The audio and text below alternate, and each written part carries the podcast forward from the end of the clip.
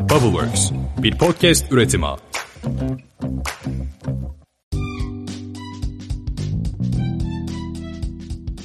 Merhabalar, Podcast Bu İşler'in 25. bölümüne hoş geldiniz. Ben Seha. Ben de Atakan. Bu hafta Türkiye girişimcilik ekosisteminden yakından tanıdığımız bir yatırımcı kimlik. Ee, Ali Karabey konuğumuz 212'nin kurucu ortağı. Doğru söyledim değil mi? 212. Doğru efendim. 212'nin kurucu ortağı. Hoş geldiniz. Teşekkür ederiz. Ben teşekkür ederim çağırdığınız için. Sağ olun. Biz teşekkür ederiz bu yoğun süreç içerisinde vakit ayırdığınız için. Kim ya onlar ben anlamıyorum. Herkes herkes diyor aslında kendisine göre sizin de ayrı bir şeyiniz var yani. Yok valla. yok. Ben, ben... Kimse bize gelmiyor falan dermişim. Yok teşekkür ederim sağ olun. Çok keyifliydi tanışmak sizle şimdi. Biz böyle şeyle boş işlerde yatırımların öneminden, işte girişimciliğin çok zorluğundan, biraz daha böyle gerçek konulardan bahsediyoruz. Sonunda dedik ki, ya kim var böyle en girişimciye yakın gördüğümüz yatırımcı? Kim konuk alabiliriz? Ali Karabey'i yazdık. Sağ olsun kendisi de hemen olumlu bir cevap verdi ve bölümümüzü çekiyoruz şu an. Evet biz şeyde İTÜ Çekirdek'teyken bu Magnet'te bir şeyiniz vardı. Ve Enis Bey'le beraber yaptığınız konuşmada biz girişimlere işte 24 saat bilemediniz 48 saat içerisinde 48 falan saatte yapmaya geri çalışıyoruz. dönüş yapıyoruz demiştiniz. Hakikaten o doğruymuş. Onu bir deneyelim. Artık zorlanıyoruz ama e, bir de madem başladık mı konuşmaya? Başladık başladık. Ha, güzel. İlk günden beri bunu yapmaya çok özen gösterdik biz. E, çünkü şeyi fark ettik. Türkiye'de birçok insan birçok insana geri dönüş yapmıyor ve bana çok ayıp geliyor bu. Evet. Yani ya- yatırım yaparsın, fokusundur, değildir, bambaşka bir konu önemli değil. Önemli olan sana bir şey yazan bir insana cevap vermek, adam yerine koymak. O yüzden biz Numan'la ilk günden beri kendimize kural koy- koymuştuk. En başta 24 saatti bu kural. Şimdi 48 saat. Sanırım son günlerde 72 saat oldu. Ee, ama mutlaka mutlaka hep onu diyorum yani bize e-mail atın biz size geri dönüş yapacağız. Yapmazsak tekrar atın %99 ihtimalle spam'e düşmüştür. Çok önemli bir şey bence. Bana 24 saat içerisinde geldi vallahi can. Demek ki ben biraz güzel bir mail attım. Herhalde. Yani- Ee, o gün boştum sahiden. Çok da yormaya gerek yok. Ee, şimdi sorularımız çok. Ee, Instagram'dan da gelen birkaç soru oldu. Çok kısaca bir sizi tanıyarak gerçi çoğu yerden ulaşılabilir de bir buradan da şey yapmış olalım. Bir başlangıç yapalım. Tabii ben Ali Karabey. Liseden sonra Amerika'ya gittim. Amerika'da okudum. Daha sonra Amerika'da uzunca bir süre kaldım. 11 sene kadar. Daha sonra 3 yıllık bir İngiltere maceram var. Türkiye öncesi hayatımda bankacılık yaptım. İşte Arthur Anderson'da başladım. Morgan Stanley'e geçtim. Deutsche Bank'ta bitirdim bankacılık kariyerimi. 2009'da Türkiye'ye geldim. Danışmanlık yaptım, mentörlük yaptım. Melek yatırımcıya başladım. Ortağım Numan'la Galata Business Angels'ın kuruluşunda tanıştık. İkimiz de yeni bir şey peşindeydik ne yapalım diye dedik ki bir fon kuralım. Nasıl yapalım diye başladık ve bugün buradayız. Yani Numan'la tanışmamız bizim 2010 senesi. 2010 senesi Haziran'da karar verdik 212'ye. Bugün de 2020'de miyiz? 2020'deyiz. 2020'deyiz. Ee, işte ilk fonunu 2012'nin başında kuran 30 milyon dolarla, ikinci fonunu 2018'in sonunda kuran, bugün itibariyle 40 milyon euro gibi bir büyüklüğe ulaştıran bir 212 girişim sermaye, pardon erken aşama girişim sermayesi Venture Capital fonunun ortaklarından biriyim. Peki bu startup kavramıyla tanışma şeyde Amerika'da falan hiç bu süreçler başlamış mıydı? Yoksa Tabii da- daha da evvel ve benim startupla tanışmam Türkiye'de aslında. Üniversitedeyken Melih Ödemiş, Melih Ödemiş biliyorsunuz Yemek Sepeti'nin Nezat'la beraber kuran ikinci kurucusu. O beni tanıştırmıştı startup dünyasına. Ne zaman? Daha üniversitedeyken kod yazarken. Hatta o çalışıyordu startuplarda. Benim ilk yatırım yapıp batırdığım startup üniversite hayatımda. Ki Melih orada çalıştı bu arada. Bak şimdi aklıma geldi. ee, tabii. Üniversite 3'teydim galiba. Ya 3 ya 2'deydim. Ee, İstanbul'da bir tane startup'a e, babamı kafalayarak bu işe girmemiz lazım bizim diyerek Kaç girmiştik. yılı gibi oluyor böyle bir Ee, demek ki 96-97 olması lazım diye düşünüyorum. Siz daha doğmamışken büyük bir ihtimalle yani arkadaşlar. doğmuşuz da olayların İki farkında yaşındayız. değiliz yani. Startup falan tam startup böyle başlardayız. Tabii. MVP aşamasındayken biz Benim ilk batırdığım, yani ilk benim için büyük para kaybettiğim, şimdi daha küçük geliyor da startup yatırımı 96-97 Türkiye, şirketin de ismi CD-ROM Data. Ee, CD-ROM'da gelen aylık bilgisayar dergisidir. Aynen. Ee, aynen öyle. Benim başlangıcım o. Daha sonra e, anlatayım mı? Ee, daha sonra benim e, işte 98'de Arthur Anderson'a girdim. Ben Arthur Anderson'a girme girdiğim bölüm de Computer Risk Management'tı. Her ne kadar finans öğrencisi olsam da Orada bir yaz geçirdikten sonra Arthur Anderson teknoloji işlerine bakan M&A bölümü yani şirket alım satımları bölümüne birisini arıyordu. Beni oraya aldılar. Ve ben böyle sahiden 99 senesine geldiğimizde işte New York'ta startuplara yatırım yapan, startup danışmanlık veren, yatırım yapmak isteyen ne danışmanlık veren veya para arayan startuplara danışmanlık veren Arthur Anderson'ın teknoloji M&A bölümünde çalışıyordum. Anladım. Bir nevi aslında kurum içi girişimcilik süreçleri gibi bir şey de var. Hayır, hayır e, kurum içi değil. Tamam e, danışmanlık şirketi. Nasıl bugün e, bir sürü işte McKinsey'ler, işte Big Four Anladım. varsa. Direkt şirketin işi E, bir de danışmanlık yapıyorduk biz. Yani sonuçta para arayan veya para vermek isteyen e, girişim veya yatırımcıya danışmanlık yapan bir bölümdü Arthur Anderson. Ben öyle başladım kariyerime. Asıl kariyerime yani. E, o yüzden 99 e, 98-99'dan beri buradayım ama ilk batırdığım para 90 97. Startuplar sağ olsunlar. Anladım. Aslında dayandığı gayet güzel. Keyifli bir temel varmış. Ben de çok daha önce şey yapmamıştım Ben açıkçası. de o geçmişi bilmiyorum yani. Valla ben de unutuyorum çok. İnsan biliyorsunuz böyle bazı fonlar var şimdi diyeyim taş atayım ben. Böyle web sitesine gidersin başarısız şirketleri yoktur. Aynen. Onlar kaybolur bir anda o logolar tamam mı? Ben gayet mutluyum yani. Benim başarısızlıklarım da başarılarım da gayet rahat konuşabileceğim şeyler. O yüzden bu benim ilk startup yatırım başarısızlığım odur. Evet ne güzel. Buradan eminim ki dünya kadar güzel tecrübeler çıkmıştır. Ondan sonraki yollarda ışık. Ya, tecrübe çıktı kesin. O tecrübeyi doğru kullandık mı soru işareti.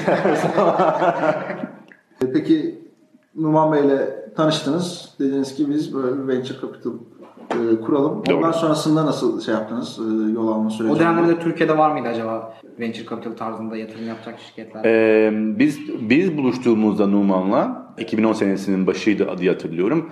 VC yoktu. Bir tane Golden Horn diye bir VC ortaya çıkmış ve çok aktif olamamıştı istedikleri kadar maalesef. Biz o yüzden e, Türkiye'de dünya çapındaki standartlarla bu işi yapan ilk fon olduğumuzu düşünüyoruz. Kurulma şekli, kurulma yapısı, para alma şekli bakımından Türkiye'de ilk olduğumuzu düşünüyoruz. Daha da önemlisi bence ilk olmak önemli değil birçok işte. Çünkü ilk oluyorsunuz başkası yanınızdan geçip gidiyor aslında. Ama benim asıl gurur duyduğum ikinci fonunu kuran ilk şirketiz biz. E yani birinci fonumuz girişimcilerimiz sayesinde başarılı oldu. Hep öyle düşünüyorum ben. O sayede biz ikinci fonumuzu kurabildik. Ve dedim ama sorunuza cevap vermek gerekirse e, o, o zaman yani 2009 işte e-tohuma ilk gittim ben öyle VC falan yoktu etrafta. Angel diyen insanlar vardı kendilerine ama onlar daha yeni öğreniyordu ne olduğunu ne bittiğini, melek nedir. Hatırlıyorum mentorluk verirdim işte e-tohumdaki arkadaşlara işte mentor nedir, melek nedir, angel nedir, tarihi ne, nereden geliyor bu angel'ın tarihi falan ona girerdik biz. Ee, çok çok daha farklı bir dünyaydı 2009-2010 siz de biliyorsunuz yani bu, bu- böyle bir muhabbet yoktu. Kesinlikle. Yatırım yoktu zaten. Evet, şu anda iş bayağı lise çağlarına falan inmiş durumda. Biz bu kulak sürecinde Ortaokul. liselerle aynı Tabii ki. bayağı şeydik, Tabii ki.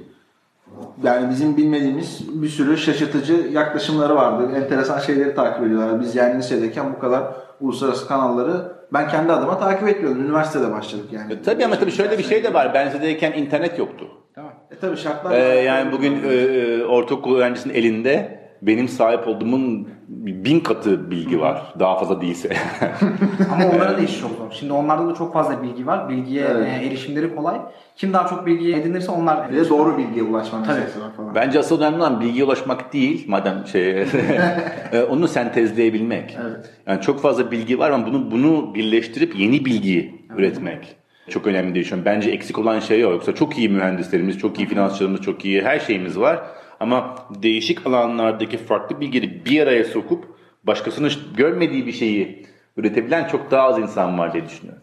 Evet. Kesinlikle çok zor bir durum ya. Ee, Peki biraz daha 212'den devam ederiz gerçekten sektörle ve genel şeyler konulara da gireceğiz. Bu zamana kadar nasıl bir şey oldu? Kaç tane girişime yatırım yaptı? Bu girişimlerin süreçleri ne oldu? Kaçı faaliyetlerini sonlandırdı ya da kaçı exit yaptı? Bir- Ee, bizim ilk fonumuz 2011'in sonunda, 2012'nin başında dediğim gibi 30 milyon dolarla yola çıktı. 12 yatırım yaptı. Bu yatırımların 4 tanesi başarılı ve hayatta diyeyim. Bunlar hangileridir? İşte EasyCo, Zaten exit yaptı. Exit yaptık yakın bir zaman önce hatırlarsınız. Insider, Hotel Runner ve Solvoyo. Bu 12'nin 4'ü. Başarılı olmayan 8 şirketimiz var. İkinci fonumuzu dediğim gibi 2018'in sonunda kurduk. Bugün itibariyle, şu an itibariyle 5, Bu akşamüstü itibariyle umarım 6 e, yatırımımız e, olacak. Bunu da ilk size söylüyorum arkadaşlar. Evet, E, yani. şok şok şok. E, Toplamda 18 yatırıma umarım bu akşam itibariyle imza atmış olacağız. Güzel. İnşallah o da gayet güzel, başarılı bir... Umarım, umarım, umarım, umarım. Evet yani şu an resmen 212'nin bir yatırım yapıldığı haberini buradan duyurduk. Biz böyle e, ilk bölümlerde şey yapıyorduk bilmiyorum belki dinlediniz mi dinlemediniz mi? 212 böyle şeyden Twitter'dan bir duyuru yapmıştınız. Akşam işte bir girişime yatırım yapıldığı e, açıklanacaktı. Biz işte böyle podcast'te tahmin ediyoruz. Yok buna yatırım yapmışlardır, şuna yatırım yapmışlardır. Tutmamıştı. ben şey söylüyorum, başarımı söylüyorum. Ali Karabey bugün podcast boş işlerde Aynen. bir girişime yatırım yapıldığını söyledi yani sonuç olarak. Yapacağımı. Yapacağımı. Umarım bir terslik çıkmazsa önümüzdeki birkaç saat içerisinde. Zaten böyle iki kere falan şey yaptı Seher denedi. Baktı tutturamıyor. Bayağı da böyle uzakta falan kalıyor yani konular. O kadar. Artık bıraktı. Ara yani. sonra abi ben sana söyledim. Ayıp ettin. Podcast yapmışız beraber. Aa, ya. Anladım. Tamam. Peki şu anda Türkiye'deki bu genel venture capital'ların, fonların durumunu nasıl görüyorsunuz? Bunların sayısında bir artmaya dönük bir eğilim var mı? Yani bu exit'lar, başarılar gün geçtikçe ortaya çıkıyor. yüzde yüz var. Yani bunu ya baktığınız zaman bizim Numan'la yola çıktığımız günle bugün arasında çok büyük fark var. Bugün bakın Türkiye'de 212'nin dışında en az bizim kadar başarılı. Bunun altını çiziyorum. Ee, Revo, Collective Spark, 500 Startups, hepimizden daha büyük olan Early Bird, bunlar var. Bakın işte e, devletin işte TÜBİTAK'ın yardımıyla ortaya çıkarmaya çalıştığı 5 tane daha yeni e, fon var. Bunların hiçbiri yoktu. Evet. Yani bu demin saydıklarımın hiçbiri Türkiye'de yoktu biz yola çıktığımızda ve onu derim biz çok yalnızdık. Nasıl yalnızdık?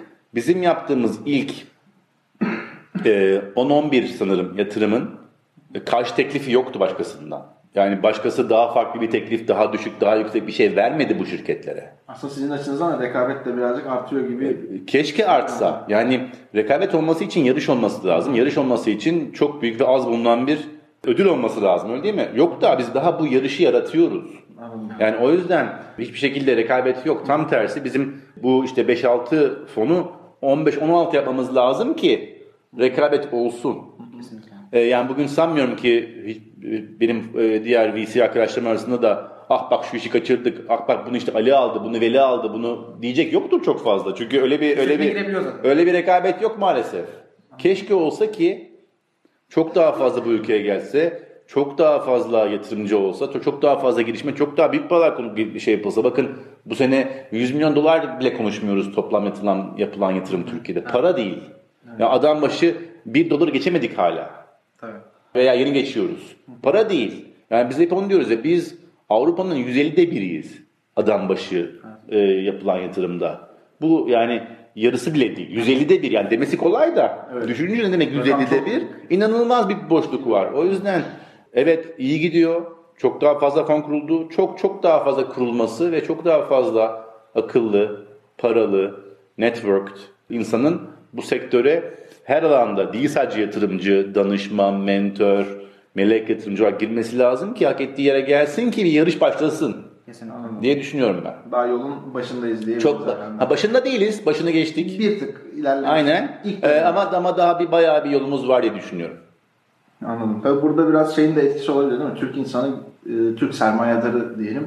Biraz daha geleneksel alanlara doğru yatırım yapma eğiliminde bir yapı var. İşte emlak olabilir, işte borsa olabilir, bu kurlar falan. Ne kadar politik olmamı olabilir. istersin? Bizim için hiçbir... Okey. Ee, bence Türk yatırımcısı maalesef, Türk yatırımcısının geç, Türk insanının maalesef çok fazla bir finansal eğitimi yok. Evet. Ama bu yani herkes dahil. Bu sokakta yürüyen adam da dahil, birçok holding sahibi de dahil. Maalesef bu insanlar yatırım yapmanın ne olduğunu anlamıyorlar. Ee, Herkesin yaptığı şeyleri, kendi bildikleri şeyleri tekrarlamanın doğru olduğunu düşünüyorlar. Ama bir işte e, bir platform kurmak, diversification dediğimiz farklı sepetlere para dağıtmak, bunların birbiri olan etkisi, portfolyo yönetimi gibi şeyler maalesef maalesef maalesef en sofistike olduğunu düşündüğünüz insanlarda bile çok az var benim gördüğüm. Evet Türkiye'deki sermaye de bu yüzden ya işte banka, mevduat, altın gibi yerlere veya çok daha sıkıcı olan gayrimenkul vesaire gibi e, yerlere gidiyor veya vurkaç gibi işte borsaya girip çok hızlı bir getiri beklentisi ile girip çıkmayı hedefliyor. Bizimki gibi 5 yıl, 10 yıl e, bekleyecek. Bir de sürecin E, içerisinde dahil olacak. Aynen yani ellerini kirletecek, bu riski alacak e, çok az bir sermaye var maalesef ama işte aslında birçok şey etki- e, birbiriyle şey e, connected e, diye düşünüyorum. Çünkü e, yani eğitim de bununla alakalı, kültür de bununla alakalı. E, Belki biraz güvensizlik gibi de bir... Biraz değil tamamen bakarsanız yani güvenmediğin, güvenmiyor. Güvendiği şey ne? Bildiği iş.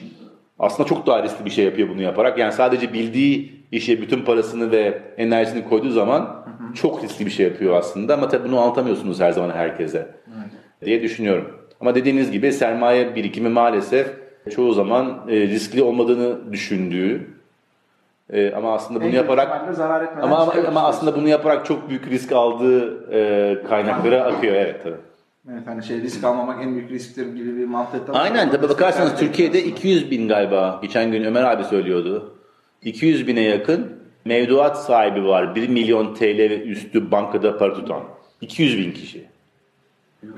Ee, ama bugün işte kaç kişi melek yatırımı yapıyor dediğimizde hem de bir lisanslılar var ama asıl yapan herhalde yüz yoktur diye düşünüyorum ben.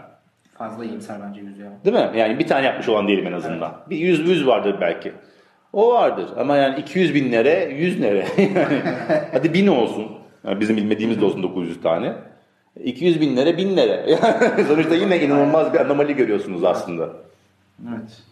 Peki işin biraz da girişimci tarafından bakacak olursak, e, diyelim ki bir startup'ımız var, işte belli bir aşamaya getirdik, E, yatırım arayışına çıkacağız. Bu aşama hangi noktada olmalı sizce? Her gün olmalı. Her gün olmalı. Ama paraya ihtiyacım yokken de olmalı. Her gün olmalı. Ben hep onu diyorum. Ee, yatırım almayan bir girişim yok dünyada. Ne demek bu? Bir kere en başta girişimciler yatırım yatırımcılar değil mi? Girişimciler kendi zamanlarını yatırarak o startup'a bir şey veriyorlar. Daha sonra işte diğer çalışanlar, diğer kurucular geliyor arasında. Onlar yatırım yapıyor. Daha sonra inşallah müşterileriniz oluyor size para veren. Onlar yatırım yapıyor.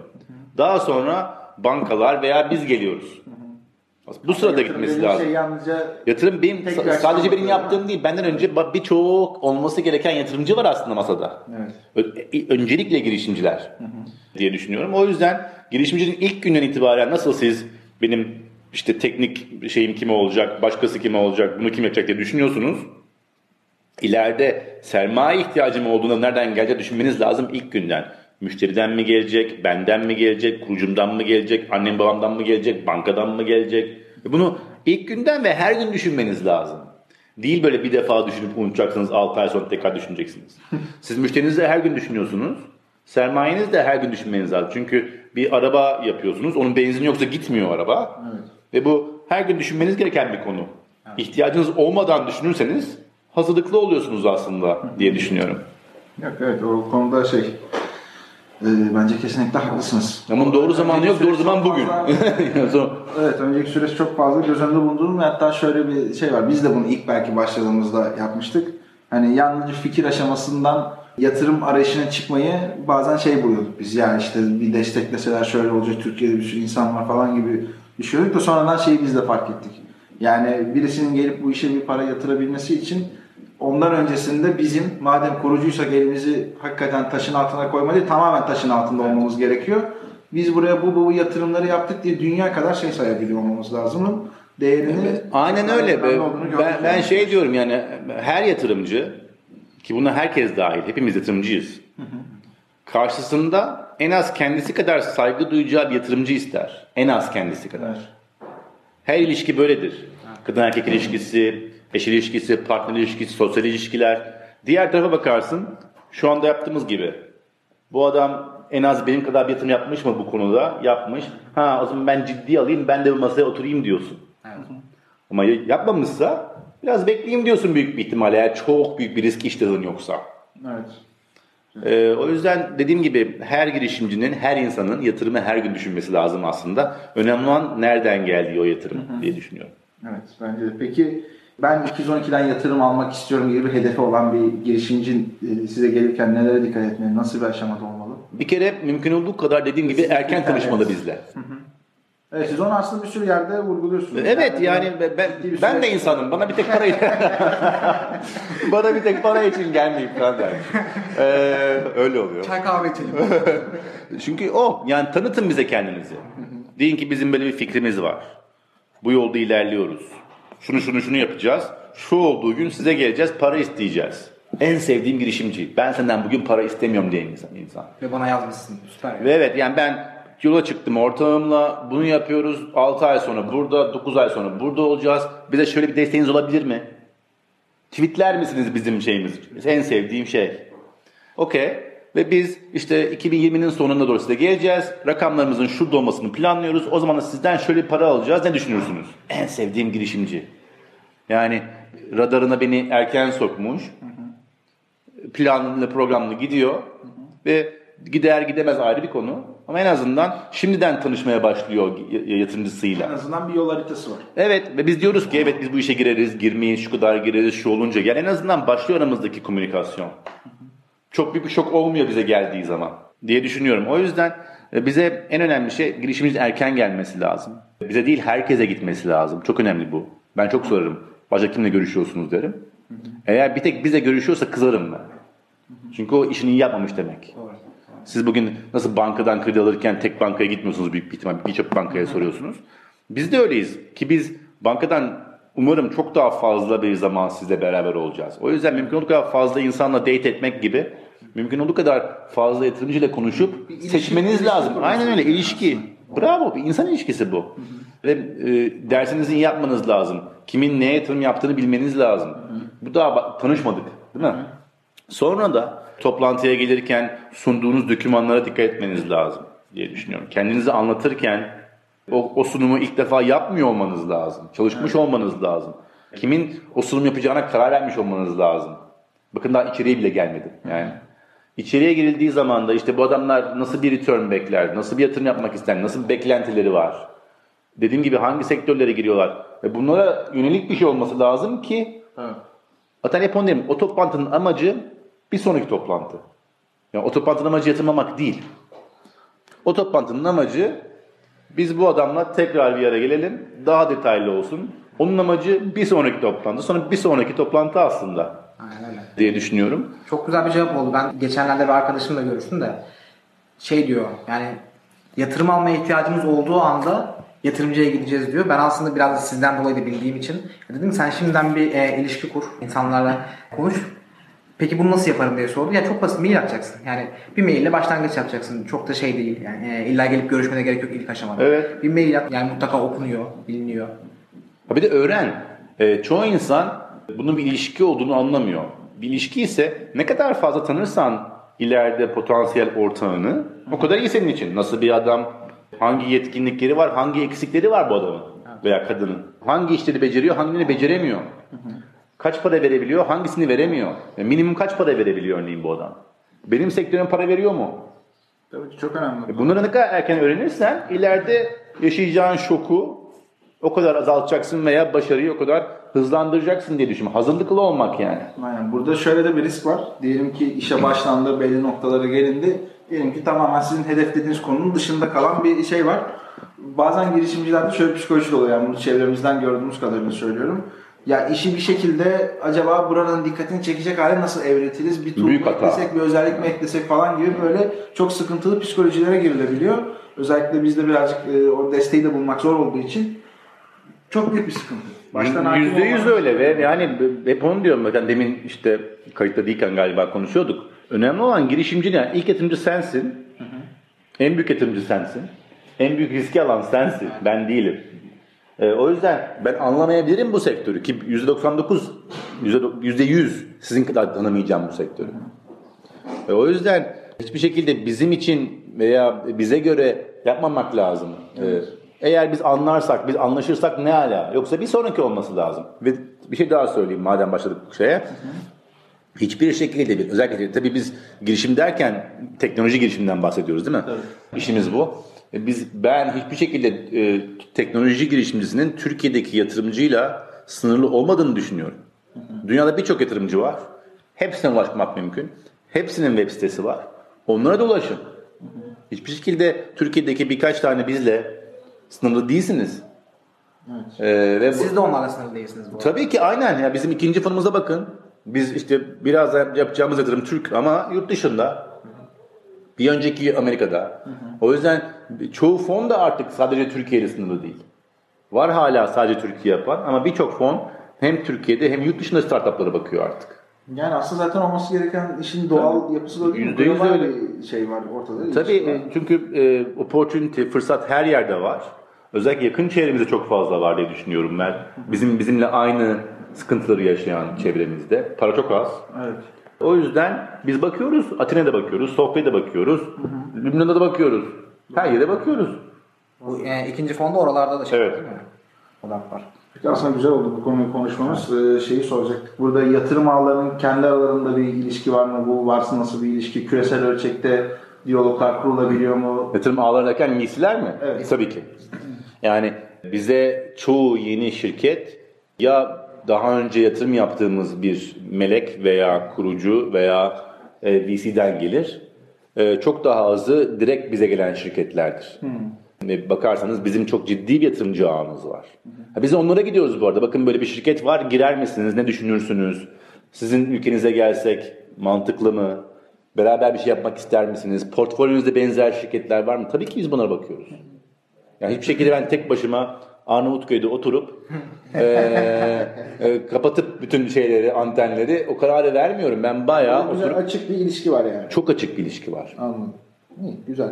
Yani biz şöyle bir baktığımız zaman bu girişimciler arasındaki ilişkiler de yeni bir konuşuluyor. Girişimci yatırımcı arasındaki ilişki zaten en gündemde olan nasıl ne yaparız üstünden bir araştırma konusu. Yatırımcılar arasında nasıl bir diyalog varla ilgili e, birazcık daha kısıtlı kalıyor da aslında biraz da onun Tabii örneğin e, bi- bi- biz özellikle iyi yatırımlar yaptığımız, iyi anlaştığımız yatırımcılarla iki haftada bir görüşürüz. Ne yapıyorsun, ne ediyorsun, ne var oralarda, şöyle bir şey var mı sizin orada? Hep gelir bize. Sizin oralarda ne oluyor? Aynen. Şöyle bir şirket bulduk çok değişik. Sizin orada benzeri var mı? Anladım. Aynı aynı problemin peşinden koşan. Çok konuşulur aramızda bu. Ne öğrendiniz? Senin şu yatırımın vardı, iyi gidiyor mu? Ne öğrendin? Tabii bakarsanız hep ne öğrendin? Ne, bu tecrübeyi paylaşmayı ne kadar hızlandırabilirsem ben kendim, girişimciler, yatırımcılar, mentörler arasında o kadar başarılıyım aslında. Peki diyelim ki bizim paramız var ve diyoruz ki teknoloji girişimlerine yatırım yapalım. Bir yerden başlangıç yapacağız ama nereden nasıl yapacağımızı tam bilmiyoruz. Bu aşamada birisine neyi önerirsiniz? İlk önce kendisi bir melek yatırımcı olarak mı şansını denemeli? E, Kendini atıyorum danışmandan mı tutmalı? Yoksa gidip bir melek yatırım ağına mı dahil olmalı? Sizin gibi bir VC'den bir başlangıç yapmalı? Daha hiç e, teknoloji yatırımı yapmamış birisinden bahsediyoruz. Oradaki ilk soru kaç param var? Diyelim. Şimdi tabii 500 bin doları var mesela. 500 bin doları var. İlk soru- Arsası satılmış 500 bin doları. 500 bin doları var. Ee, veya 500 500 birim bir şey var diyelim. Tamam. Yani cebinde 500 birimi var, daha fazla yok. Ee, normalde bir insanın venture capital'a, erken aşama girişim sermayesine maksimumda portfolyosunun %10'unu ayırması lazım. Demek ki bu 500 birimin 50 lirasını ayırması lazım. Bu 50 lirayı veya 50 birimi mümkün olduğu kadar dağıtması lazım. Yani bir tane şirket bulacağım ona bu 50 lirayı veya birimi vereceğim değil. Mümkün olduğu kadar bu 50'yi 4 ila 5'lik paylara bölüp dağıtacağım demesi lazım. Çünkü bildiğiniz gibi sizlerden daha iyi biliyorsunuz. Çok riskli bir iş bu. Bir şirkete yatırım yaptım, uçtu gitti. O zor bir şans. O yüzden en, biz en azından 10 ila 15 şirkete dağıtılması gerektiğini düşünüyoruz. Yani demek ki 50 birim işte dediğim gibi 3 ila 5'lik şekilde dağılmış oldu. Bu 50 birimin sayı, büyü- büyüklüğü arttıkça fonlara da girebiliyorsunuz tabii ki. Birçok e, Türkiye'de, yurt dışında birçok e, girişim sermayesi fonu var. Bunlara da girebiliyorsunuz. E, benim yani işte dedim ya o- o 500, 5 milyon, 50 milyon, 500 milyon oldukça e, bu şey ama bence en çok düşünülmesi gereken konu bir portföyün ne kadarını buna ayırıyorsun? Bence maksimum %10'u. Niye %10'u? Çünkü bunun tamamının silinmesi halinde hala bir değer var elinde. 450 sende kaldı. Öyle bir ihtimal yok eğer çok iyi bir dağıtım yaparsan, iyi bir portfolyo koyarsan. Ama düşük getiri gelme ihtimali var. Veya çok yüksek bir gel, gelme ihtimali var. Ama to- toplam portfolyonun %10'unun onunun e, buna girmesi gerekiyor. Bence mümkün kadar fazla şirkete ve fon yöneticilerine dağıtılması gerekiyor. Daha çok fon yöneticileri mi peki sizce yoksa bireysel tercihleri mi? İkisi de olması lazım. Yani bu, bu, bu tabii montan büyüdükçe örneğin siz bugün atıyorum 50 bin liranız varsa bana veremezsiniz. Bizim, bizim de limitlerimiz var. Ee, Al bu bin lirayı. e, bir yerden başlayalım. Sizinkini alırım, seninkini alırım. Sen, sen ver. ver sen ver. ver, ver. E, ama dedim ya bence işte portfolyo yönetimi çok önemli. Yani toplam elinizde olan kaynağın yüzde kaçını nereye harcıyorsunuz ve bunu nasıl dağıtıyorsunuz değişik risk iştahınıza ve getiri beklentinize göre. Anladım. Peki o aşamada acaba şey mantıklı mı ya melek yatırımcılık? Yani daha önce mesela teknoloji girişimciliğiyle e, çok fazla bilgisi yoksa eğer burada bir şey var insanlardan görüyorum direkt bir yatırıma ya E, Bence şöyle mantıklı yani bir ağ dahilinde mantıklı. E, Ve onu derim benim birçok arkadaşım var melek yatırımcı olan. Bana sağ olsunlar danışırlar arası sırada. De- Derim ki ben kaç param var? Veya kaç para harcamayı düşünüyorsun yıllık bazda? Yoksa bir tane bana şirket ver diyorsan yapma derim hep ben. Yani sen minimum kaç param var abicim yıllık? Abi ben işte yıllık buraya 100 bin dolar ayırabilirim. Çok güzel. O zaman sen önümüzdeki 5 yıl boyunca 500 mi ayıracaksın? Evet. Ha. O zaman demek ki sen şirket başına 40-50 bin doları göz önüne al. Ama bunu almıyorsan girme. Yani bir tane 50 bin dolar yatırım yapacağım hangisini yapayım diye geliyorsan gelme. Bu doğru yer değil. Tabii ki melek yatırımcı olmak güzel bir şey. Teknoloji bilmiyorsan bile katma değerin çok daha farklı olabilir farklı alanlarda. Ve bir grupla yapmak çok güzel. Hem bir VC'ye vermek hem grupla yapmak hem de bireysel olarak yapmak böyle çok daha geniş bir ağa sahip olmak çok güzel bir şey diye düşünüyorum. Ee, zaten demin ne dedik? Tecrübe paylaşımı. Evet. Fondan da tecrübe kazanacaksınız. Melek yatırım ağından da tecrübe kazanacaksınız. Kendi başınıza bulup destek olduğunuz girişimlerden de bir öğreniminiz olacak. Bunu ne kadar fazla arttırırsan o kadar karlı olma ihtimaliniz daha yüksek. Evet. Uzun bir cevap oldu kusura bakma. Yok Çok yok, güzel yok, cevap oldu. çok çok güzel değerli bir cevap oldu bence. Ee, 212 olarak peki siz bu sermayedarlara ulaşma süreci nasıl oluyor? Yani onlar mı size geliyor, siz mi gidiyorsunuz? Böyle mesela nasıl girişimciler geliyor sizlere böyle sunumlar yapıyor ya da siz gidip bir yerler dinliyorsunuz ya. Bu Evet. işin de bir sizin de sunum yaptığınız anlatımlarda bunun Olmaz mı? tarafı var. Tabii ki. Biz 2010'dan beri bunu yapıyoruz bir kere. Yani 212 çerçevesi altında. Daha önce de hem Numan hem benim, benim başka kariyerimiz de var tabii ki. Biz de birebir aynı şekilde ve bize hiçbir şekilde 48 saat dönmüyor kimse bu arada. Ee, biz de çoğu zaman kapı çalıp aklımızdaki, hayalimizdeki yatırımları anlatıp fon topluyoruz. Ve bunun %90'ı bizim gittiğimiz e, şirket ve bireyler oluyor. Nasıl tepkiler oluyor genelde? Söylemek istemezseniz söylemeyebilirsiniz. Ee, ya çok iyi olanlar da oluyor. Çok pozitif, çok istekli olanlar da oluyor. Hiç anlamayan, teker teker anlatman gereken yani Türkiye'de teknoloji mi üretiliyor ile başlayıp VC nedir'e geçip nasıl bir anlaşma imzalayacağız anlatıp yani bayağı bir eğitim vermen gereken yatırımcılar da var. Ha bunun yanında dünyada birçok fona yatırım yapmış, çok iyi bilen bu işi sana öğretecek olan insanlar da var. O yüzden e, böyle bir yer. Ha biz de, biz de Türkiye'de para aramıyoruz bu arada. Yani Türkiye'den de alabileceğim paralar var ama asıl Avrupa'dan, Amerika'dan, Asya'dan, Orta Doğu'dan e, arıyoruz. Çünkü orada aslında bizim pazarladığımız ne? Türkiye'de bir şey var, bir anomali var. Hangi anomali abi? 1'e 150 demin konuştuğumuz konu. Yani bu bir vakum var. Bizim ülkemizde çok başarılı mühendisler, yetenekli insanlar var. Bunlar bu 150'ye biri hak etmiyorlar. Biz bunu dolduracağız diye e, gidiyoruz. Daha sonra işte bizim desteğimizle başarılı olan veya başkalarının desteğiyle başarılı olan girişimlerin hikayelerini anlatıyoruz. İşte bizden işte EasyCo, Insider bunları anlatıyoruz. Değerleminin nereden nereye geldi. Bizim dışımızda Trendyol, Yemek Sepeti, Positronların hikayesini anlatıyoruz. Ve bunun tekrar olabileceğini, bunun bir fırsat olduğunu anlatıyoruz. Ama çok uzun bir süreç. Bizim ikinci fonumuzu kurmamız iki buçuk yıl sürdü. Yani iki buçuk yıl ben de bir girişimim. İki buçuk yıl takdir edersiniz ki bir girişimin hayatında bayağı bir zaman. O yüzden ben masanın diğer tarafında ba- bayağı zaman geçiriyorum bir girişimci olarak. E, o yüzden gayet iyi anlıyorum bir girişimcinin içinde olduğu stresi. Benim iki buçuk yıl sürdü para bulmam. Standart ne? Yani Sta- Bir günde kuran var. Dün- e, dün- standartı yoktur. e, yani Çok fazla e, şey yok. no- a- bir yıl bir ila bir buçuk yıl bence bizim bölgemizde e, iyi bir şey. Bizimki iki buçuk yıl sürdü. İkinci, e, birinci fonumuz çok daha hızlı olmuştu. Bir buçuk yıl sürmüştü. İkinci fonumuz iki buçuk yıl sürdü. Belki biraz dönemsel bir Dönemsel tabii Türkiye'nin içinde olduğu yer, e, dünyanın içinde olduğu durum. Sadece Türkiye değil. Jeopolitik konu öyle bir Tabii konu ki, ki. çok değerli hem de stresli Tabii ki aynen öyle. O yüzden biz de e, masanın diğer tarafındayız çoğu zaman. Girişimciler onu görmüyor sadece bizim de para aradığımız, sunum yaptığımız, terlediğimiz e, zamanları. Evet. Buradan girişimcilere duyurulur. Yatırımcılar bizi anlamıyor şey yapmıyor demeyin. Onların da Onların da kalbi var. Onlar da insan. insanlara geliyorsun sadece paraya sıkışınca sonra bizi. Aynen. Ee, peki bu şimdi Türkiye'deki genelde teknoloji şirketlerinin çok fazla IPO e, süreçlerini görmüyoruz ya.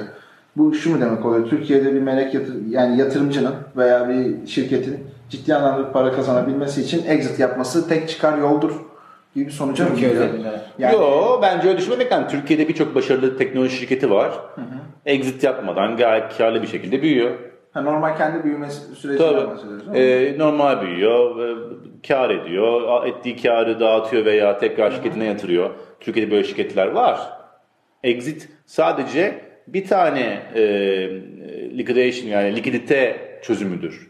Hiçbir şekilde tek değildir. Yani sanki yok tek değil de sanki Türkiye'de genel olarak bir işin ne diyeyim en çok tercih edilen çıkar yolu diye şey yapayım. Bence en çok tercih edilen değil, Şartlar e, her, her- herkesin en çok şey yaptığı konu. Yani dikkat ettiği konu. Türkiye'de birçok insanın tanımadığı, gayet büyük, gayet karlı şirketler var para basan. Evet. Ortakları mutlu, çalışanları mutlu, teknokentlerde katları var. Ve bu şirketler gayet başarılı şirketler. Exit etmemişler. Onun yerine kar edip Normal e, devam. normal süreçte devam ediyorlar. E, bizim küçük dünyamızda ve küçük olduğunun altını çiziyorum. E, bizim küçük dünyamızda e, yani VC, girişim sermayesi dünyasında biz mecburuz exit'e. E, çünkü biz o gün para kazanıyoruz. O yüzden bizim dünyamızda bu exit biraz daha fazla olmazsa olmaz. Çünkü başka türlü bizim çarkımız dönmüyor. Ee, ama diye bizim bizim dışındaki bizim dışımızdaki dünyada gayet hiç para almadan e, büyüyen, kendi karlı olan, e, kurucuları, ortakları e, mutlu olan şirketler var.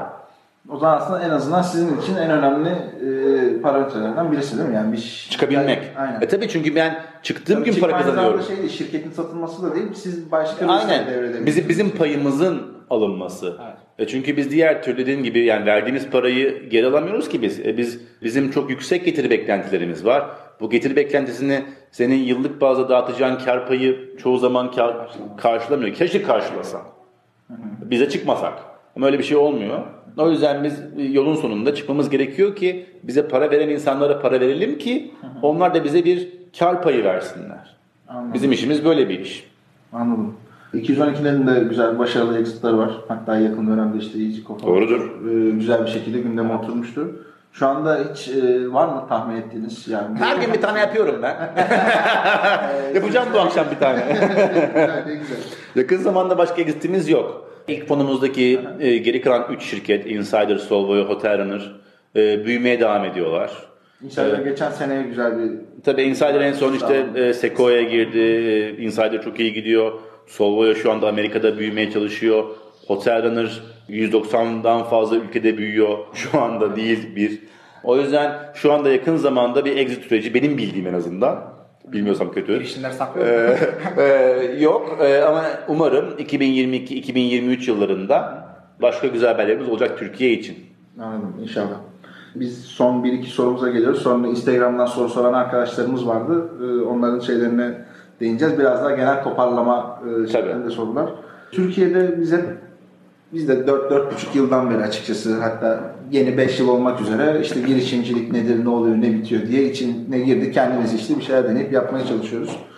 Ee, o süreçten en başından beri şunu merak ediyoruz. Türkiye ne zaman e, daha çok böyle bir sürü şirketleri, fırsatları görüp satın alan, e, exit yapmaktan ziyade daha çok böyle satın alma haberleriyle e, gündeme gelir diye bir merak içerisindeyiz. Tabii ki bunu öngörmek, şey yapmak zor ama sizce böyle bir yola doğru gitme şansı var mı? Şu an gittiğimiz yol buraya doğru gider mi? Şans var mı? Var.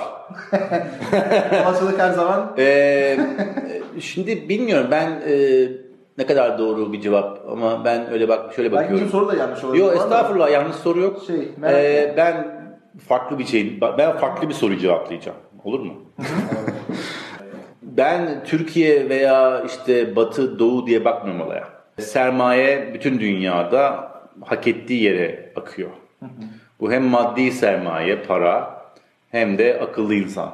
Ve bu en çok kar edeceği ve en az risk alacağı yere gidiyor. Veya çok risk alacaksa çok kar edeceği yere gidiyor diye düşünüyorum. Evet, Türkiye'deki şirketler de alım yapacaktır ki yapıyorlar bu arada. Yani işte Ülkerler, Yıldız Holdingler veya diğer şirketler başka sektörlerde oldukça büyük satın almalar yapıyorlar. Biraz da Teknoloji tarafında Aynen. daha bu yok. Eminim Türkiye'deki Türkiye'de kurulmuş diyeyim bu arada. Türkiye'deki demek doğru değil çünkü gerçek e, anlamda bir başarının sadece bir ülkeden çıkacağını düşünmüyorum ben. Türkiye'de kurulmuş, globale açılmış, etrafta büyümüş, dünyanın değişik yerlerinde e, ayak izi olan şirketler var, artacaktır. Ve bu şirketler de elbet yatırım yapacaktır diye düşünüyorum. Ama ben hiçbir şekilde sadece Türkiye diye bakmıyorum olaya. Çünkü bence başarı hikayesinin özellikle bizim sektörümüzde global olması gerekiyor artık. Yani siz artık sadece Türkiye'de başarılı olabilen bir şirket olamıyorsunuz. Çünkü zaten olduğunuz gün yabancı gelip o pastayı yiyor diye düşünüyorum. Ee, o yüzden evet Türkiye'de kurulmuş olabilir şirketler ama büyük başarı peşinde koşacaklarsa veya sürdürüle- sürdürülebilir olacaklarsa büyük büyük başarı olmasa bile başkası gelip o marketi kapmayacaksa global oynaması gerekiyor. Çünkü sermaye de global, akıl da global, girişimcinin de global olması gerekiyor diye düşünüyorum. Tam senin sorunu cevaplayamadım. Yok yok ben Ee, ama- mesajdan aldım. Aldın mesajı içinden Aldım, böyle aldım. küçük küçük böyle birleştir onları. Ee, şeyde dinler dinler iyice yazarım ben tamam şeyde. tamam güzel. Peki genel olarak klasik sorumuzu da şey yapalım. Türkiye girişimcilik ekosistemi adına nasıl tahminleriniz var? Nasıl tavsiyeleriniz var? Geçmişten çıkartmamız gereken şöyle şöyle çok önemli dersler var dediğiniz noktalar var mı? Bence girişimciyi çok daha zor bir zaman bekliyor. Niye diyeceksiniz? Biz ilk yola çıktığımızda 2010 senesinde Türkiye'de VC, MIC, melek yoktu. Çok az vardı. Yani. Melek vardı. Şimdi var. Yabancı yatırımcı yoktu. Şimdi var. Exitler çok azdı. Şimdi var. E, mentor, işte girişimciye yönelik bankacılık hizmetleri yoktu. Şimdi var. Exit yapıp startuplara destek olmaya başlayan işte serial entrepreneur dediğimiz insanlar yoktu. Şimdi var. Yani şunu demek istiyorum. Girişimcinin topu atabileceği çok az yer kaldı. Suçlayabileceği çok az yer kaldı. Bu yüzden daha zor diye düşünüyorum. Ee, yani biz eskiden benim fikrim var, beni kimse anlamıyor, destek olmuyor, para vermiyor ee, diyebilecekken artık bunu diyemiyorsunuz. Evet. Ha ben vermiyorsam dediğim gibi başkası verecek, yurt dışında birisi verecek, başkası mentorun olacak. Ama var bu. Eğer sen sahiden dünya çapında veya işte globalde başarılı olabilecek bir fikre sahipsen, bunu kodlayabilecek yeteneğe sahipsen, bunun için gerekli olan ekibi kurabilecek insan isen bu desteği maddi manevi alabiliyorsun kardeşim. Bence bu çok önemli. O yüzden e, girişimciler için niye zor? Çünkü yük daha da çok sizin üzerinizde artık. Suçlayabileceğiniz pek bir yer kalmadı. Ve global rekabet artıyor. Çok para var dünyada. Çok mentor var, çok market var. Her şeyin her şey çok şu anda ve sizin bundan bu yarışa globalde girmeniz gerekiyor. Ben Türkiye'nin en büyüğü olacağım, domine edeceğim ben bu ülkeyi diyemiyorsunuz artık. Denemeniz de lazım. O eskiden de artık böyle bir lüksünüz yok. O yüzden asıl yarış orada çok daha hızlanmış bir şekilde devam ediyor. Ve o yüzden e, girişimcilerin de global perspektifte olması gerekiyor. Demin demiş olduğun gibi yani day one ilk günden itibaren ben nereye açılacağım, hangi markete gideceğim, hangi rakibimden daha iyi olacağım bakmanız gerekiyor. Yoksa ben Türkiye'deyim, beni kimse ırgalamaz diyemiyorsunuz teknoloji girişimciliği tarafında bence. O zaman senin var mı Serhat başka aklına gelen? Bu kadar mı? Bir soru. Aşk olsun. Bu muydu? Bunun için Bu yani- muydu? Aa, abi daha yeni ısınmıştık. Ben böyle tam dinleyici oldum ya. Çok şey. Ee, şimdi Ali Bey'e sorular. Buyurunuz. Bir arkadaşımız demiş ki Glovo Türkiye piyasasını terk etti. Maalesef. Ee, aynı sektörde yerlilerin kalıyor olmasını nasıl yorumluyor? Ee, yerliler yatırıma uygun gibi geliyor bana demiş arkadaş. Bana da. Soru bu. Şimdi e, hayatta her şeyin iki yüzü var. Yani iki, iki yönü var değil mi? Hem iyi hem kötü. Kötüyle başlayalım. Glovo'nun çıkması çok kötü bir şey bence Türkiye'de. Bir, ben çok seviyordum kullanmayı. O kötü. e, iki, rekabeti arttırmıştı. Glovo'nun gelmesi demek yabancı sermayenin buraya gelmesi demek aslında. Evet. Bence o yüzden o ya- yabancı sermayelerin buradan kar etmediği için çıkıyor olması kötü bir Yani gösterge. aslında kötü bir. Kötü bir gösterge bence diye düşünüyorum. Çünkü ya vazgeçtikleri yatırım gayet ciddi bir yatırım. O yüzden ben üzülüyorum. Yani yabancı bir girişimin buraya gelip geri gitmesinden ben e, mutlu değilim. Bu kötü taraf. İyi tarafı ne? Glovo bence buradaki rekabeti arttırarak ve iyi bir servis vererek, iyi bir app sunarak e, diğer bu alandaki girişimcileri zorladı, rekabeti arttırarak da daha iyi olmalarını sağladı diye düşünüyorum. Kimler var? İşte Get- Getiri var, Yemek Sepeti'nin kendi Bana. servisi var, Bana Bana bir var, Varoğlu var. Ee, yani birçok e, on demand şirketi var. Evet belki onlar sevindiler dün ama evet burada bir fırsat var. Umarım Glovo olmadan da aynı rekabet devam eder ve müşteri önde tutularak, ön plan tutularak bu servis iyi olmaya devam eder e, diye düşünüyorum. E, bu şirketlerin e, aralarında yatırım arayanlar var. E, biliyorsunuz Getir yeni yatırım aldı geçen hafta. Ve bu da güzel bir haber. Ama şunu da biliyorum. Nasıl Glovo dünyanın birçok yerinde bir ayak izine sahipse bu şirketlerin de öyle yapması gerekecek. Evet. Zaten bakarsanız Getir sanırım e, yurt dışına büyümek için bu parayı aldı. Çok güzel bir gösterge. Umarım bizim diğer şirketlerimiz de bu yönde ilerlerler. Çünkü aslında Glovo'nun çıkması ne demek? Türkiye tek başına yeni kurulmakta olan bir e, startup için yetmiyor demek aslında. Evet. Zaten direkt şey yaptılar. e, açıkladılar yani. Daha karlı olabilecek pazarlara gideceğiz dedi. Tabii. Ki galiba ne var? Çıktı biz varız. Porto Rico var galiba. Hatta Porto Rico yani Beşiktaş kadar bir yer e, düşünülürse. Bir yer daha var. Uruguay mıydı? Bir yer unuttum neresi olduğunu. Venezuela mıydı? Bir de öyle bir yer var. E, demek ki kar etmediği alandan çıkıyor. Ama kar etmediğinden çok oradaki önemli, önemli olan ka- kar değil bugünkü. Önemli olan ileride büyük bir kar etmeyeceğini görüp çıkıyor aslında. Bugün için çıkmıyor. Dese ki ben Türkiye'nin en büyüğü olacağım. Çok kar edeceğim. Kalır. Onu görmediği için çıkıyor aslında.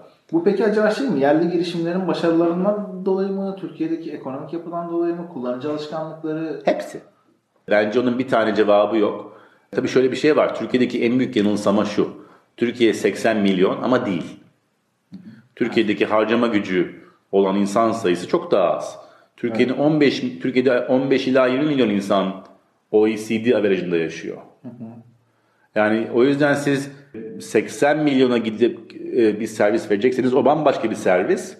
Ama Glovo gibi e, daha böyle işte e, e, e, yemeği kapısına gelsin isteyen bunun için de ekstra para vermeye hazır olan insan sayısı çok daha az aslında Evet. diye düşünüyorum. Oradaki insan sayımız Porto Rico ile aynı olabilir. Aynen öyle. Bir diğer soruya geçiyorum. Bir arkadaşımız demiş ki özellikle bu o da şeye e, Glova işte e, bana bir ve getire biraz atıfta bulunarak Twitter'dan falan da takip ediyor. Bizim de düzenli bir, şeyimiz, takipçimiz. E, Türkiye'de rekabette sert bir dil var. Bu şirketleri de örnek göstererek söylüyor onu. Son dönemde bu durumu nasıl görüyorsunuz? Bu konuda yorumu nedir? Sert bir dil mi var? Yani Twitter'da özellikle mesela e, Nevzat Aydın'ın işte Nazım Salur'un şeyi var. Bir- Biraz ufak tefek böyle atışma tatlı şeyleri var. Olabilir. Ee, ben, ben, ben, ben, Glova'nın böyle e, eli aşağı Öyle mi? gösteren Ama ben dikkat etmemişim demek ki. E, olabilir. E, Türk insanı bazen fazla duygusal diye düşünüyorum. Yani e, yurtta- Amerika'da falan çok daha ağır böyle reklam boyutunda yapılan şeyler olabilir E, ve Türk insanı belki bunu seviyor. Türkiye'de tabii bir futbol kültürü var öyle değil mi? Evet. E, insanlar e, böyle dramatik çıkışları seviyorlar. Ben ben çok taraftar değilim. E, ben e, susmayı tercih ederim çoğu zaman. E, veya yani e, bir katma değeri yoksa söylememeyi tercih ederim. E, ama bir yandan da e, insanımız e, bu dramatik olayları seviyor. İşte lider diye gördükleri insanların bu gibi çıkışlarını seviyor. Taraftar kafası ve bunu seviyor. O yüzden e, bunu da yatsımamak lazım. Umarım bu şirketler çok başarılı olurlar. Çünkü bakarsanız Türkiye'de girişimci olmak çok büyük bir risk. E, o yüzden geri kalanlar Getir olsun, Bana bir olsun, kim varsa başka, Scottis'i olsun. Umarım e, e, almış oldukları riskin karşılığını alırlar. E, ben çünkü girişimcinin, e, risk alan insanın başarılı olmasını istiyorum. Sevsen de sevmesen de. Ama bu adam bir risk aldıysa bunun getirisi olması lazım. Çünkü o getiriyi gördükçe başka arkadaşlar, başka girişimciler risk almaya başlayacaklar diye düşünüyorum. Anladım. Tamam. Ee, bir diğer soru da şöyle. Elektrikli scooter girişimlerinden markaya yatırımınız oldu. Ee, başka bir mikromobilite yatırımınız olacak mı ya da O gündeminizde alanda mi? gidiyorum. E, Mart'a yatırım yaptık biz. Yakında bir sene olacak herhalde Mart'a yatırım yapalı. Çok da mutluyuz. Hatta bu akşamüstü onlarlayım. Olabilir. E, Mikromobilite benim çok beğendiğim bir alan. Ben çünkü araba kullanmıyorum. O yüzden benim hayatımı e, çok etkileyen bir alan. Otobüs, minibüs, taksi, martı, yürüyüş gibi birçok seçeneğim var. Ve İstanbul gibi, Türkiye'nin birçok büyük şehri gibi e, bu problemi çözememiş bir ülkeyiz ve dünyada da bir- birçok ülkede bu problem. Mikromobilite bence önümüzdeki uzunca bir zamanı domine edecek. Scooter olur, bisiklet olur, başka bir şey olur, hovercraft olur. Her şey olabilir bence. Çünkü kısa mesafe, bu kısa mesafeyi hızlı bir şekilde gidebilmek, trafikten zarar görmeden gidebilmek önemli bir problem diye düşünüyorum. Evet. E, Hem de hem keyifli hem aslında çok pahalı değil. Size zamanınızı kazandırıyor. E, O yüzden ben mikromobiliteyi çok seviyorum. Problem olarak. Umarım Mart'a doğru çözümdür. İnşallah. Son olarak da yatırımcılıkla ilgili takip ettiğiniz e, ve takip etmenizi tavsiye ettiğiniz birileri var mı? Ve bu konuda bir kitap önerisi alabilir miyiz demiş. Yatırımcılıkla ilgili. Benim Bu arkadaşın yatırımcıda bir niyeti var. Genelde Ee, takip ediyor. Ona soralım kaç para Ona var? sormak lazım. Ee, benim ben çoğu VC'yi takip ediyorum kendi alanımda. Kendi alanım dışında VC olmayan yani bankacı, halka açık piyasalarda çalışan yatırımcı takip ediyorum. Bununla beraber çok fazla girişimci takip ediyorum. Türkiye'de olan, yurt dışında olan. O yüzden ama bu bence tek başına yeterli değil. Bence iyi yatırımcı olmayı sadece yatırımcılığı takip ederek yapamıyorsun. Veya girişimciyi takip ederek olmuyor. Öyle bir sihir yok burada. Yani şu kadar yatırım takip edersen bir gün bir şey olacak. Öte olsaydı bu iş kalmazdı. Diye. Örneğin ben çoğu zaman bu kitapları okumam. Çünkü çoğu kitap başarılarla ilgili oluyor. Biz nasıl yaptıkla ilgili oluyor. Pembe tarafları geliyor. Evet, biz ama biz ama hangi hataları yaptık? Ee, nasıl düştük kalktık? Nasıl az daha batıyorduk? Çok az var bunu bunu yazabilen kitap. Özellikle o yüzden böyle bir how to, nasıl yatırımcı olunur gibi kitapları çok şey yapmıyorum. Ama örneğin Ray, Da- Ray Dalio diye bir çok çok dünyanın en başarılı hedge fund manager'ı sayılan bir insan var. Onun Principles kitabı çok iyi bir kitaptır diye düşünüyorum. Ama örneğin ben benden kitap tavsiyesi isteyen geçen gün arkadaşlar oldu. Ben klasikleri okuyun dedim. Yani klasikleri okudunuz mu diye sordum hatta. Okumamışlar. Yani bugün klasikleri okumayan bir insanın bence iyi bir yatırımcı olmasına ihtimal yok. Yani dünyada ne olup ne bittiğini, hayatların nasıl değiştiğini, insan ilişkilerini, psikolojiyi, düşmeyi, kalkmayı, başarısızlığı, başarıyı, acıyı, tatlıyı, birazdan içmeye başlayacağız. Yani Bilmeyen bir insanın, ki bunu kitaplarla çok öğreniyorsun aslında, okuyarak başka hayatları çok öğreniyorsun. Bunları anlamayan bir insanın gidip özellikle erken aşama girişim sermayesi ise amaç yapmasına ihtimal yok.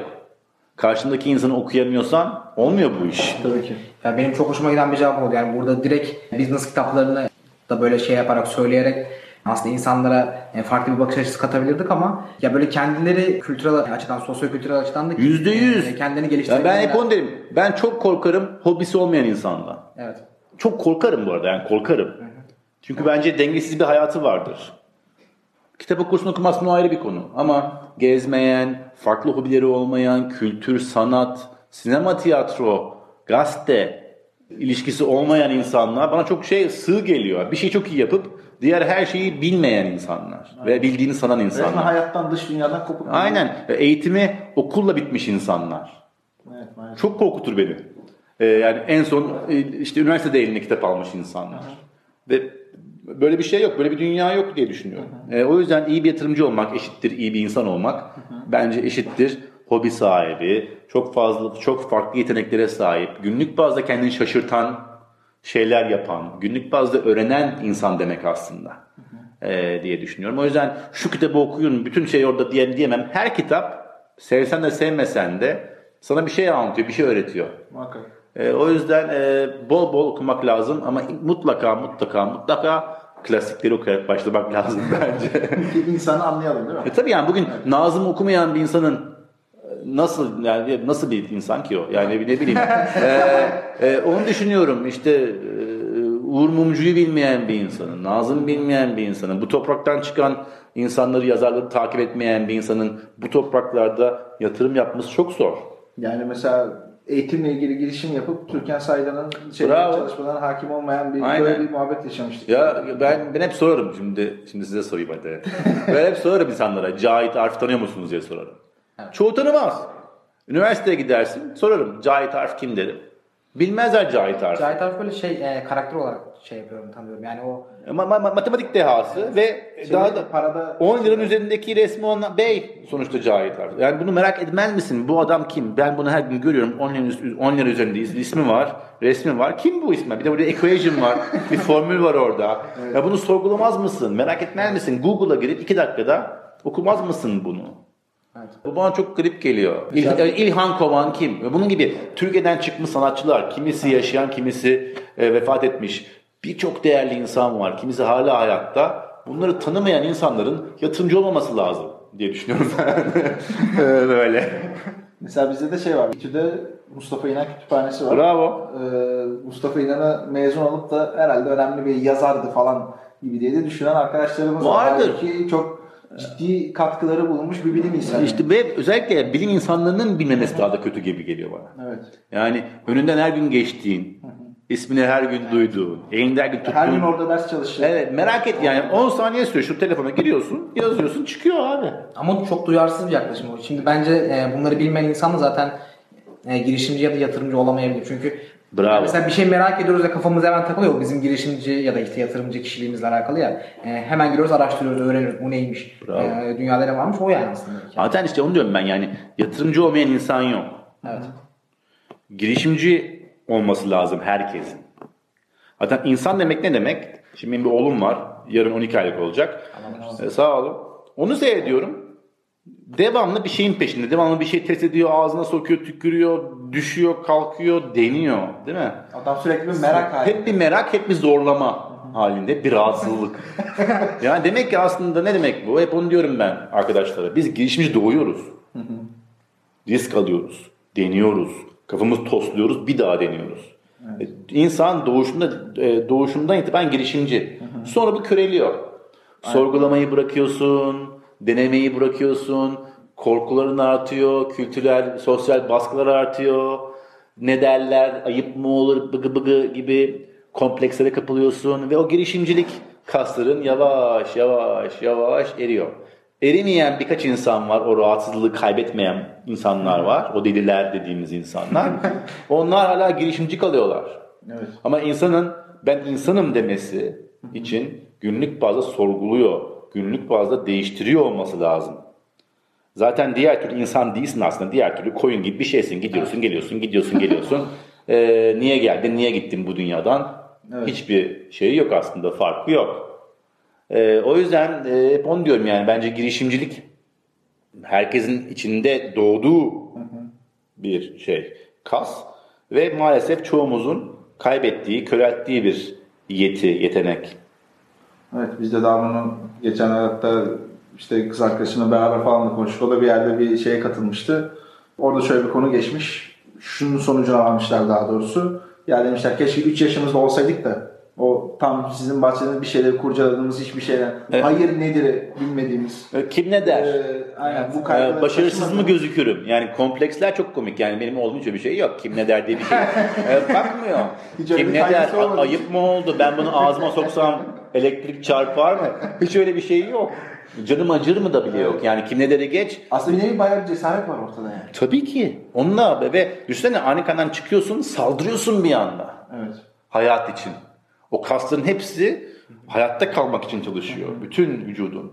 Evet. Ve onu yavaş yavaş yavaş yavaş köreltiyorsun, kaybediyorsun sonra yıllar geçtikçe. İnşallah oğlumuz ve daha nice İnşallah. genç, e, minik arkadaşlar bunu kaybetmeden yollarına devam umarız, eder. umarız. Girişimci olmasını ister misiniz? Girişimci bir insan olmasını isterim, evet. Ama yani bunu derken kendi şirketini kursun demek değil hiçbir şekilde. Dediğim gibi sorgulayan, sorgulamakla kalmayan, değiştiren, risk alan, İyi analiz eden. analiz eden, içinde olduğu ortamı daha iyi bir ortam yapan, daha keyifli bir ortam yapan bir insan olsun. O benim için girişimci. Buradan da Ee, ilerideki haline selam olsun. İnşallah. İsmi neydi? Atlas. Atlas. Duy babanın. Anlat bir babana. bir gün bunu dinlersen seni çok seviyorum. Atlas'ın Instagram'ı falan var mı? Şey yapalım mı? Etiketleyelim mi? Bilmiyorum var mı? Var bir tane birisi var da o biz değiliz galiba. Aa, Evet. Çok teşekkür ederiz. Bu bölüm bende şöyle bir hissiyat uyandırdı. Ee, Ali Bey diye girdik. Hep böyle işte dinlediğimiz şeylerde hem çeşitli yayın organlarından hem de işte birebir çeşitli teknokent ortamlarında dinlediğimiz bir şeydiniz, kişiydiniz. Ee, programın sonunda Ali abi diye bir hissiyat Tabii ki. Sağ olun. Ee, çok e, bizim için değerli, keyifli Ne bir mutlu şey. bana. Herkeste yaşanamayan bir şey, süreç. Her zaman bekleriz. Eminim ki dinleyicilerde de e, böyle bir psikoloji oluşacaktır. Ne mutlu bana. Bir insanları biraz güldürdüysek, biraz bir şey kattıysak ne mutlu bize. Ya, muhakkak Yani biz aslında şey. şeye inanıyoruz kelebek etkisine. Yani burada biri bir şey duyar, bir girişim kurmaya karar verir ya da parası vardı işte yatırımcı olmaya karar verir. Böyle bir e, etki yaratabilirsek eğer bu programda e, aslında yani şeyimiz o tek amacımız. Bence şey o yani ve işte hep onu diyorum. Hayat bir girişim. Evet. Ve hayat en önemli girişim. Ve hep onu demiştim ben bir yerde. e, Endeavor'da demiştim. Hayat en önemli girişim, zaman en önemli yatırım. Kesinlikle. Bunu fark ettiğiniz anda bir dakika bu benim girişimim, hayatım. Çok farklı davranıyorsunuz bu arada. Evet. Yani sen hayatına bir girişim olarak baktığın zaman ahlaklı oluyorsun bir kere. Evet. Kimseye kazık atmıyorsun. Kendini eğitmeye önem veriyorsun. Mutlu olmaya önem veriyorsun. Huzurlu olmaya önem veriyorsun. Değer yaratmak. Evet yani hayat hiçbir şekilde bir proje değil. Evet. Bir sonraki, bir sonraki, bir sonraki olacak. Tanıştığın insanlar tekrar tekrar tekrar tekrar karşına gelecek. O, kimisi buna karma diyor, kimisi bilmem ne diyor falan falan. Ben hayata bir girişim diye bakıyorum. Önemli olan ve o girişimin her gün bir şeyi var, sonucu var. Bugün mutlu muyum, bugün huzurlu muyum? Arkadaşlarım, dostlarım burada mı? Nasıl kendimi besledim bugün? Ne okudum, ne öğrendim? Şaşırdım mı bugün? Evet. Bunlar sizin girişiminizin exitleri olsun işte. Ee, küçük küçük exitler her gün. Küçük küçük başarılı olması lazım hayatınızda. Süper, süper tavsiyelerdi. Yani son şeyler de bayağı iyiydi. Ben e, buradan. Başlar kötü müydü? Hayır. Başlar kötü Isındım da abi. Ben şimdi başlasak bir daha olmaz mı? Hiç böyle bölümde şeye geçmedik. Ben çok seviyorum. Sizin bir Medium'da girişimde arkadaşlar öneriler yazınız Evet, var. evet. Onu böyle e, arada sırada bakıyorum yani. Şimdi orada hiçbir yerde bulunamayacak gerçek bilgiler var. Yani yatırımcıya işte e, giderken nasıl davranmak gerekiyor vesaire. Onu da buradan söyleyeyim. E, aşağıya da şey olarak Tabii, bırakırım. Onu da okusun tabii arkadaşlar. girişimci arkadaşlar önerileri ben yazıyorum aklıma geldikçe. Eminim e, yanlışlar, hatalar vardır ama e, benim o gün itibariyle doğru gördüğüm, düşündüğüm şeyleri oraya not ediyorum. Herkesin okuması için. Bir işe yararsa belki bir cümle vardır. Bir işe yarar dediğiniz Aynen öyle, gibi. aynen öyle. İşte dediğin işte kelebek etkisi yaratırsa ne mutlu bize. Hani bizim yani bizdeki karşılığının çok daha fazla. Yani mesela şeylerle ilgili, sunumlarla ilgili orada yazılar var. Yani bunu normalde edinemeyeceğim bir bilgi ama orada yazıyor. Yani girip okumaları. Adam yazmış. Ali abi yapmış yani. Bizim görüşme süreçlerimizde bayağı yararlanmıştık o kaynaklardan. Öyle mi? Özellikle Süper. yani 10 dakika yani çok erken gelmenin de sıkıntılı bir şey Aynen. olabileceğini ilk defa orada Wrong. şey yaptım. Çünkü hep şey vardı. Yarım saat önce gidelim çakılalım oraya bekleyelim gibi bir psikoloji vardı. Dedik ki demek ki bu sıkıntı yaratıyor. ama nasıl geldik tam 10 dakika önce? Süper geldiniz. Hatta dedim kesin bundan duymuşlar dedim bir yerden. Biz yazıyor yapıyoruz. o sen misin? Biz zaten kapıdaydık. Alarm çaldı girdik içeri. 10 dakika diye. Oluyor çok görüyorum. Ben geliyorum bak yemekten. Böyle dışarı bekliyorlar. E, ne yapıyorsunuz? Sizi bekliyorlar. Buyurun diyor. Evet. Şey yapalım bir e, sözü de söyleyelim. Var mı aklınızda bir e, Girişimci- yatırımcısınız aslında. Ha, girişimcilik nedir veya yatırımcılık nedir diye. Bence dedi- demin söylediğim yani hayat en önemli girişim. Ve zaman en önemli yatırım. Hayat önemli. Girişim zaman, Zaman en önemli. değerli yatırım. Evet. e, bence hayata böyle bakmak gerekiyor. Herkes girişimci doğuyor. Ama maalesef herkes girişimci yaşayıp girişimci ayrılmıyor bu dünyadan. O yüzden hayata bir girişim diye baktığınız zaman, zamanınızın değerli olduğunu fark ettiğiniz zaman ona göre yaşamaya başlıyorsunuz diye düşünüyorum. Evet. Çok teşekkür ederiz. Evet gerçekten çok güzel keyifli bir program oldu. Son eklemek istediğiniz bir şey varsa bu arada gazı almışken devam edebilirsiniz de şey yaptınız. Şimdilik aklıma gelen bir şey Tamam. yok. Ben de çok keyif aldım. Tekrar yapalım. Bir reaksiyon gelirse istiyorsanız Vallahi de başka sorular gelirse seve seve ben her zaman buradayım. Beni çıkarmıyorlar buradan dışarı. Kurtarın beni. Ziyarete gelmiş gibi olduk ya. her, her zaman beklerim sizleri de, girişimci arkadaşları da. Çok sağ olun. Teşekkür ederiz. Evet, kapanışı yapalım. Podcast Bu İşler'in 25. bölümünü dinlediniz. Bizi dinlediğiniz için çok teşekkür ederiz. Haftaya görüşmek üzere. Görüşmek üzere. Kendinize iyi bakın. Bye bye.